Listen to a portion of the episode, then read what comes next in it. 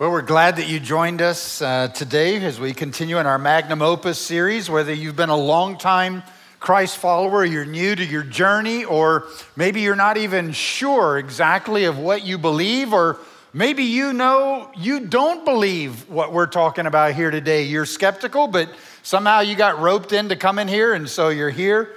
We're glad that all of us can gather together, and we hope uh, that this time is helpful to you.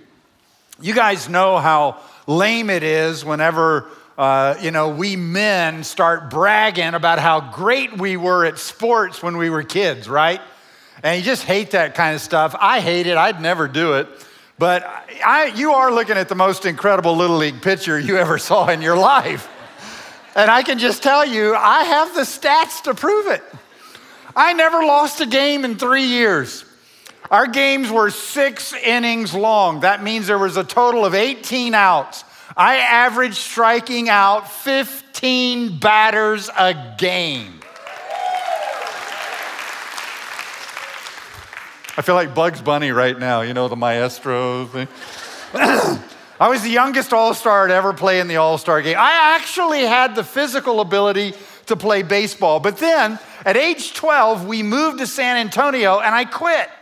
And although I had tremendous potential, I never reached it. Now, if you're thinking, preacher, you're just an old man, shut up. So what? So what? What does any of that matter? Well, I want to tell you what the so what is. It's that a bunch of us never reach our potential.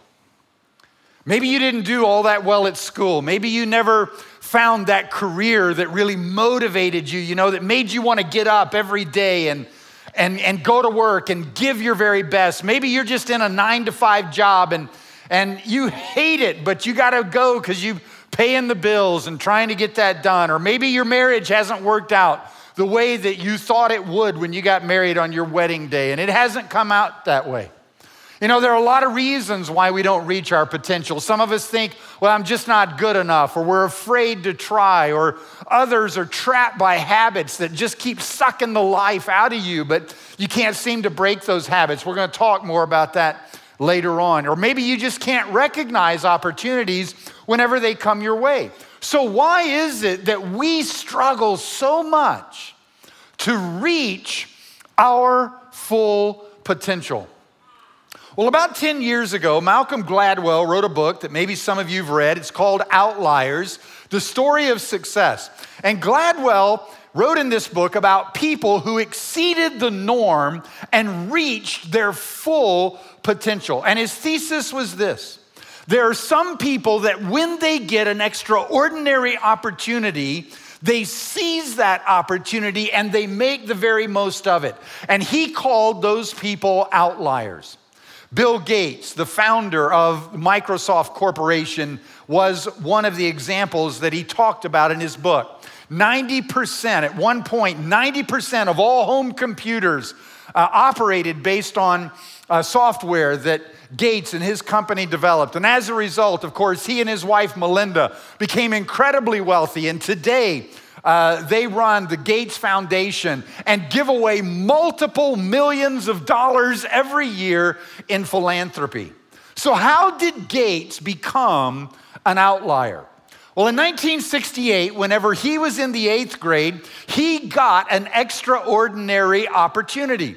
His mom and dad put him into a private school, and this private school had a computer lab that unbelievably was connected to the mainframe computer of Seattle, Washington. What kind of eighth grader gets a chance like that? And so at age 16, Gates was programming eight hours a day, seven days a week. He said it became his obsession. He skipped athletics. He did it at night. He did it on the weekends. In fact, at one point, he found uh, some free time in a computer lab at the University of Washington. But that time was only available from 3 a.m. to 6 a.m. And so Gates would get up every night and walk from his house, which wasn't that far, to the University of Washington, where he could program between 3 a.m. and 6 a.m. Gates seized the opportunity that was given him, and as a result, he exceeded the potential that he had. And here's the point while very few of us, maybe none of us, will ever be a Bill Gates, every one of us has opportunities. And those opportunities that you have represent potential for your life. And y'all, you have to seize them. Otherwise, you'll just be a wannabe talking about how great a baseball player you were when you were a kid. Now, that's where we are in our magnum opus series. We are at the wannabe stage of the book of Ephesians. The apostle Paul said to us in Ephesians 2:10, he said, "For we are God's masterpiece, created in Christ Jesus to do good works which God prepared in advance for us to do." And you may remember that this word masterpiece translates the Greek word poiema, which is only used two times in the New Testament. The first time Paul used it in Romans 1:20, it referred to God's creation of the universe, his masterpiece, his magnum opus, his greatest work. But then Paul said that whenever he created you and me and he redeemed us in Christ Jesus, we became his greatest work. And y'all, that means that as God's masterpiece, your life is full of potential. But in order for you to experience that potential and live it out and reach your full potential as the masterpiece that God designed you to be, you have to seize it. So, how do we seize the opportunity to actually live as the masterpiece that God designed us to be. That's what we want to talk about today. Now, for the last three weeks, Brent and Sherry have been unpacking chapters four and five of the book of Ephesians. And there, Paul is telling us what we have to do to actually live like a masterpiece. And Paul says in chapters four and five that there are five things, five things that you and I have to do. And I want you to know, as an aside, that at this point in the book, Paul is addressing people who are Christ followers.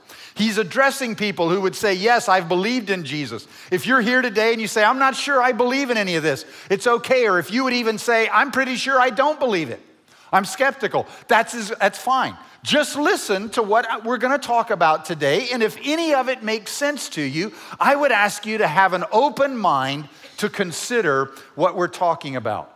Now, Paul organized his thinking in chapters four or five around a single word. It's the word walk. The Greek word is peripateo, and he repeated this word five times in chapters four and five. And it is very clearly how Paul structured his thinking. So we're not making these things up, it comes straight from what Paul said. And these are the five times that he used the word walk. It's a metaphor, it means to live like. First of all, he said, walk worthy of your calling. Then he said, no longer walk as the Gentiles do. Walk in love, walk in light, walk circumspectly. And today we're going to review these four. I'm going to explain them to you again, and then we're going to look in more detail at what he meant when he said walk circumspectly. These are the five things that we have to do to reach our full potential as a masterpiece. And it's important for us to look closely at them because there's something I want to get across to you today. It's the big idea for this talk. What you do determines who you become. What you do determines who you become. And so the first thing that Paul says that we have to do is we have to we have to become mature if we want to live up to our potential. Here's how he said it He said, I urge you to walk worthy of the calling with which you were called, till we all reach unity in the faith and in the knowledge of the Son of God and become mature. And then Paul explained to us in the very next clause what maturity looks like. He said, attaining to the whole measure of the fullness of Christ. Whenever God saved you, He didn't just want to send you to heaven, He wants to make you into the image of His Son. He wants you to look like Jesus. He wants you to live like Jesus. He wants you to act like Jesus. He wants you to do, as a Christ follower, what Jesus did. He wants you to live your life like Him. And that means that you and I have to mature, we have to grow, we have to develop as a follower of Jesus. And y'all, this means for us that you and I are gonna have to get serious about our faith. In the way that Bill Gates was serious about computer programming, I mean, the dude gets up at 3 a.m. in the morning to go to the lab to, to work. You and I have to get serious. We, it's not enough to simply dabble in our Christian faith. We have to pursue hard after Jesus if we want to reach our full potential and live as the masterpiece that He designed us to be. And this is why a few weeks ago, Brent said that part of the reason that City Church exists is to help people enter into a growing relationship with Christ so that we can thrive in Him. And the reason we do that is because what you do determines who you become. But there's a second thing that Paul also said. He said, if you want to pursue Jesus, there's actually something you're going to have to stop doing. Here's how he talked about it. He said, So I tell you this and insist on it in the Lord that you must no longer walk. That's his second use of walk. No longer walk as the Gentiles do in the futility of their thinking. Now, early in the series, I explained to us that the word Gentiles referred to a group of people who were excluded from God because of their birth. And as a result of this exclusion, it prevented them from reaching their full potential as a masterpiece. They were created in the image of God, but they were never redeemed by his son. And so, if you and I want to reach our full potential, you and I cannot keep living in ways that exclude God from our lives. Habits that are excluding God have got to change because what you do determines who you become. And y'all just think about it, it makes sense, doesn't it? Here at City Church, we believe that God is the central being in the universe. We think this universe exists because of him. And so, if you and I are gonna live the best life that we can possibly live as humans, and most of us would love to do that, we think that God has to be central in our lives. And that's why you cannot live old habits that exclude Him. Now, when we're talking about this, we're not talking about petty church rules. Trust me, I grew up in church. I care nothing for petty church rules. I'm not talking about mindless religious traditions. I'm not trying to make you into a religious person. We're talking about a relationship with the living God, the creator of the universe, in you living in close proximity to Him, in a deep, abiding fellowship with Him. And I just want to tell you,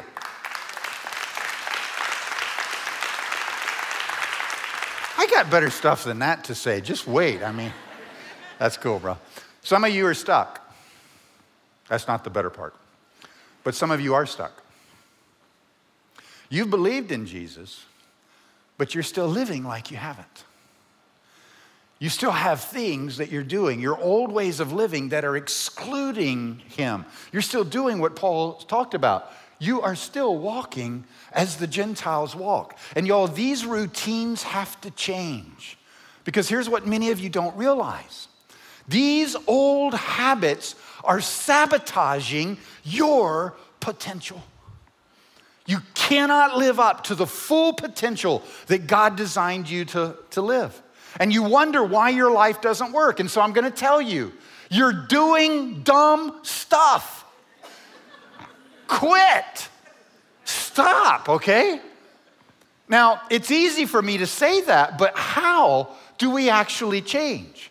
How do we actually stop doing the dumb stuff that excludes God from our lives? Well, Paul told us. We don't have to figure it out. He told us. He said, Be imitators of God.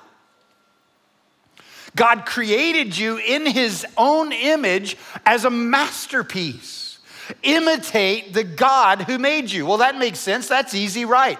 But it's not that easy. I mean, God's a pretty big idea. How am I supposed to imitate him? Paul tells us, and y'all just, uh, oh, this is just like the coolest word in this verse, isn't it? And. Okay, I'm gonna lay a little Greek on you here. In Greek, this is called an epexegetical kai. That's pretty sexy, isn't it? and here is an epexegetical kai. And here's what it does it explains by the phrase that follows, it explains what had just previously been said. So if you're saying, hey, Whitty, how do I become an imitator of God? Paul tells us, walk in love. That means walk in love. But love is a pretty big idea as well. So then he comes back and he explains it even further. He says, just as Christ loved us. Well, how did he love us? He gave himself up for us. This is our word paradidomi from many summers ago. He gave his life away on the cross for you and me. If you want to be an imitator of God, if you want to change your old habits, begin to give your life away. Give your life away to your wife. Give it away to your kids or to your friends. Give your life away to that person at work that is lonely, that is struggling, that's going through something hard, and they need someone to listen to them. Take them to lunch and let them talk and buy their lunch for them.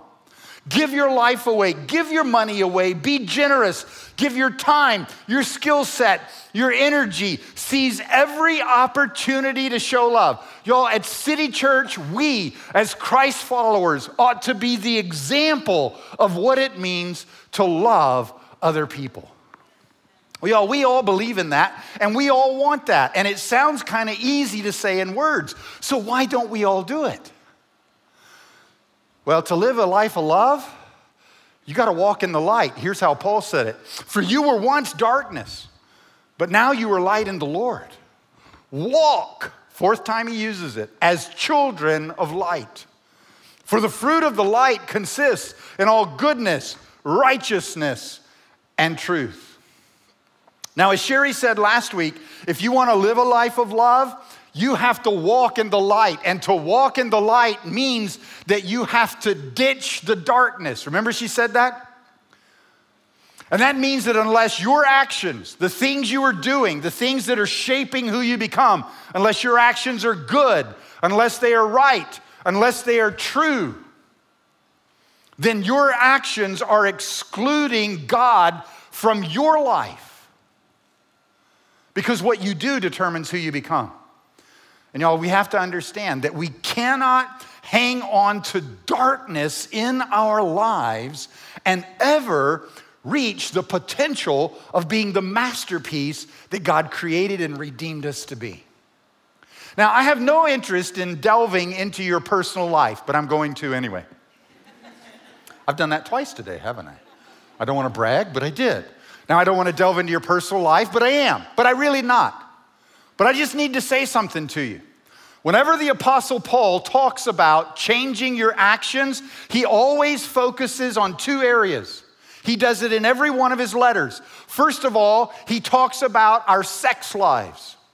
If you want to be the masterpiece that God designed you to be, and if you want to reach your full potential, you have to walk, you have to live in sexual purity, in the light. And this is a problem for most of us because for many of us, before we came to believe in Jesus, we were already involved in sexual relationships with people that were not our husband or wife for life. And so that happened to Paul's readership as well in the days of the New Testament. And so Paul said to them, Look, your sex life has to become pure, it has to be clean, it has to be good, right, and true. This is so fundamental to who you and I are that we cannot become the masterpiece God created us to be apart from that. It infects, it affects all of our relationships. And then the second thing he talked to us about are the words that we say. But those words are a window into your soul. The words that you and I speak, we speak them because of what's in us.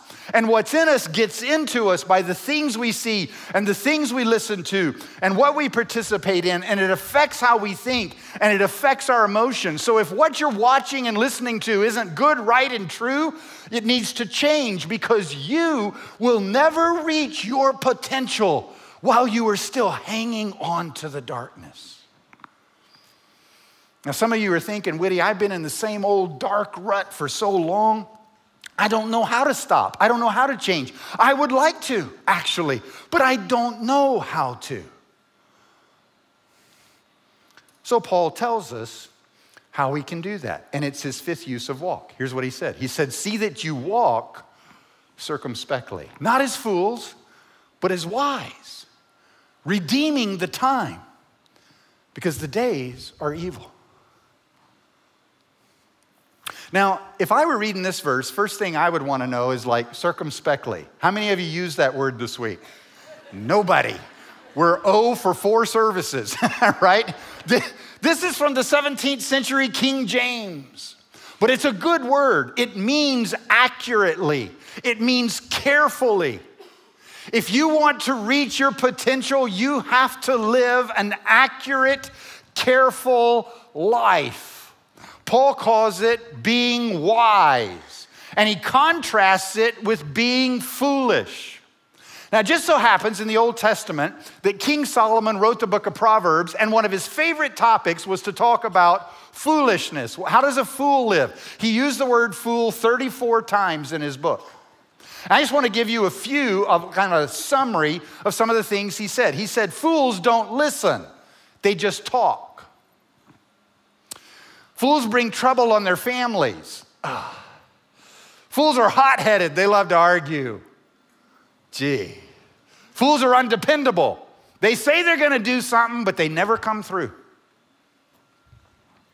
Fools don't learn from their mistakes, so they just keep making the same mistakes over and over again. And here's the thing about it Paul said that if you and I are foolish, that we are never going to live up to the masterpiece potential that God designed in us. And the reason is is that fools always miss the opportunity that is before them. They always miss it. And so, y'all, we need to pay attention because what you and I do determines who we become. So, if you're foolish, how can you change? Paul told us this word right here. You see, this word modifies this main Greek verb walk. Redeeming. The word redeeming means to buy back, to buy something back, to get your life back. The way you walk wisely is you have to get your life back. It's like exchanging your life. Linda and I are remodeling a house right now and, uh, for us to live in. And back in and Memorial Day in May, at the Memorial Day sale, I bought a washer and a dryer for this house, anticipating, you know, I'd get it delivered here pretty soon. But this last week, I found a better deal. So, you know what I did? I called them up. I said, Hey, I found a better deal. I haven't taken delivery yet. I'd like to exchange it and you refund my credit card. They said, No problem, Mr. Whitty. I exchanged it. Y'all, we do this all the time with stuff, right? I bought it, but I didn't like it because I found a better deal. Paul is telling you and me there is a better deal than the life we used to live when we excluded him. But to get that better deal, we have to exchange our lives. Exchange your finances, exchange your marriage. And by that, I don't mean get another one. Just to be clear. Exchange your relationships, right? Get them back, buy them back, do the things that make them healthy. Buy back your relationships with your parents, with your siblings, with people that you work with. Get your life back, redeem it. But here's something you need to know about this, and you can't see it in English, but it's very clear in Greek. This word redeeming is in what grammarians call the middle voice.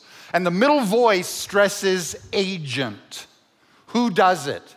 And here's what it means it means that only you can redeem your life.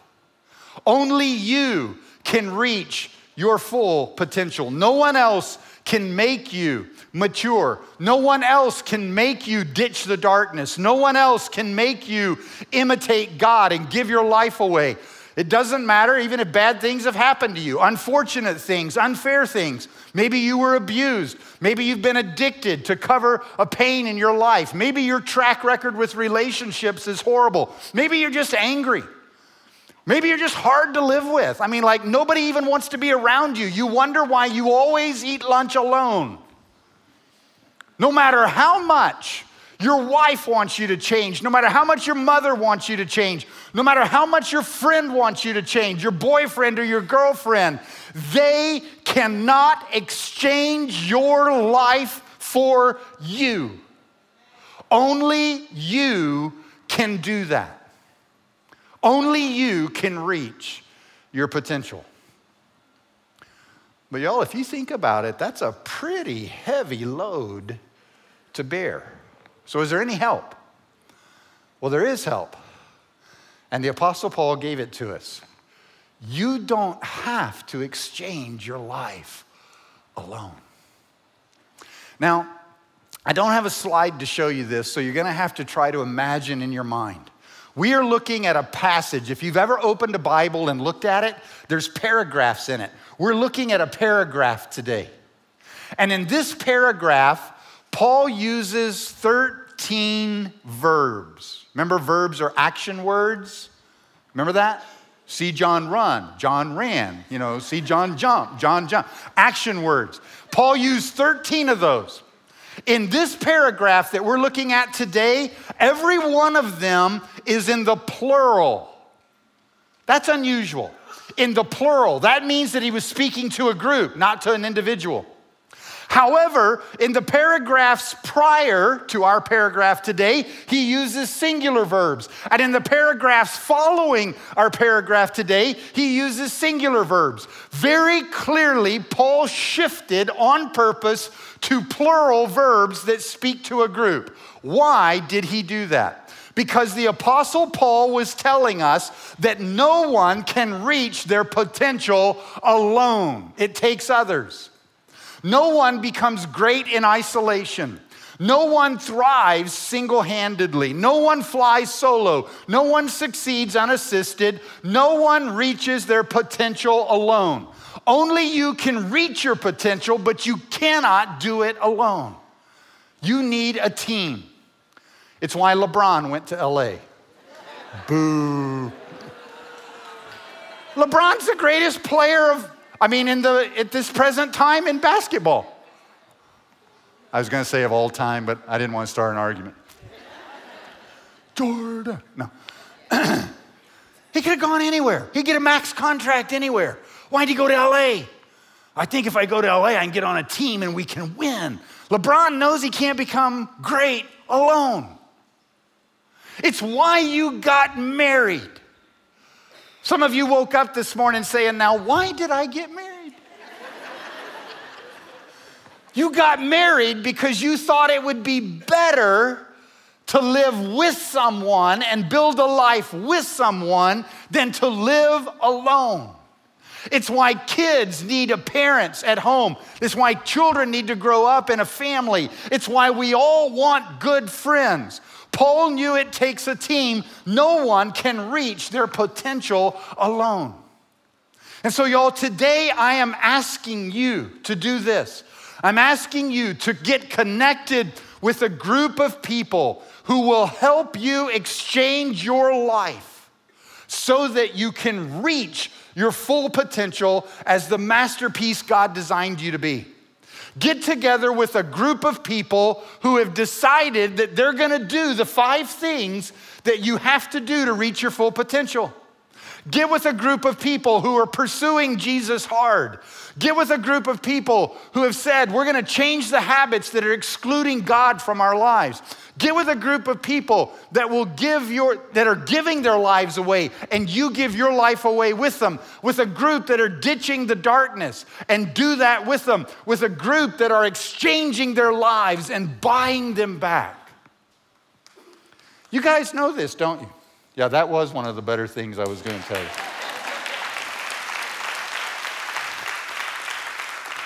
If you've ever read anything about changing your habits, you know that whenever you change a habit, you have to put something else in its place, right? It's not just enough to stop doing stuff, you got to start doing something new. And maybe you've read before that the people you hang out with, you're going to become like them in five years, right? This is commonly known. Get with a group of people that will help you do this so that you can reach your potential. And I just want to say to us what I think you may know this might be difficult.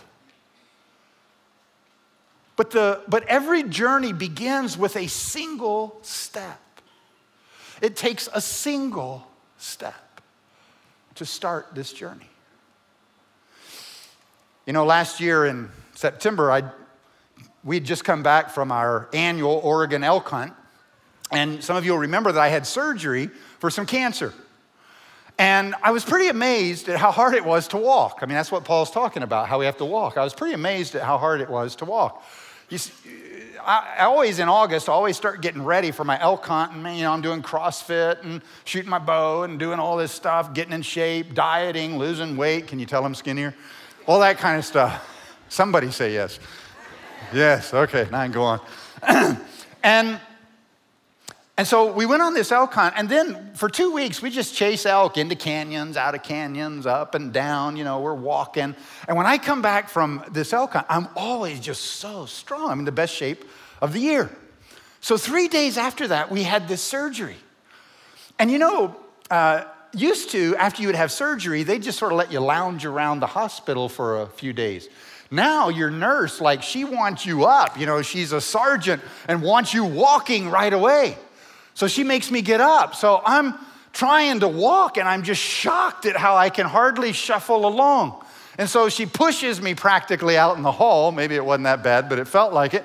And so I'm going down the hall, and the nurse's station is right back over here. And I'm wondering, oh man, is my gown covering anything in the back, you know? But then I didn't care because I was on morphine. It didn't make any difference.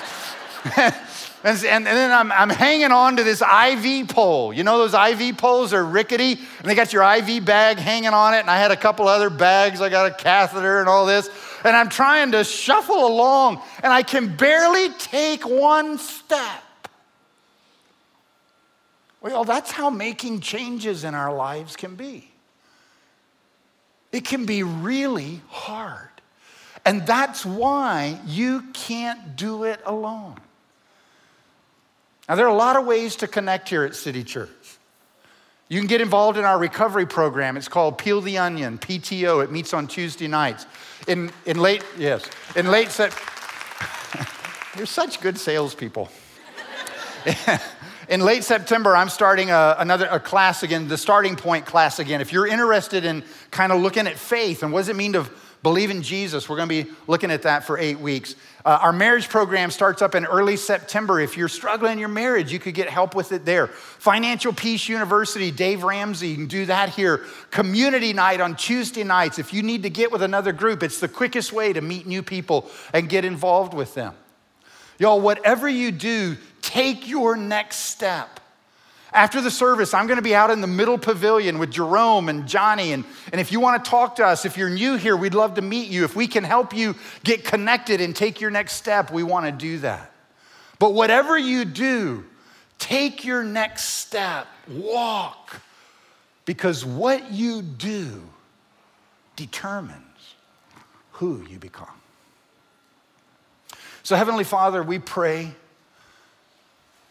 that you would help us become the people that you created and redeemed us to be. It's what we all want. We want our lives to work, we want life to be good. We think you created us to live well. And so, Lord, it's what we want to do. We pray that you would help us in this journey. And we pray this together in Jesus' name. And everyone said, Amen.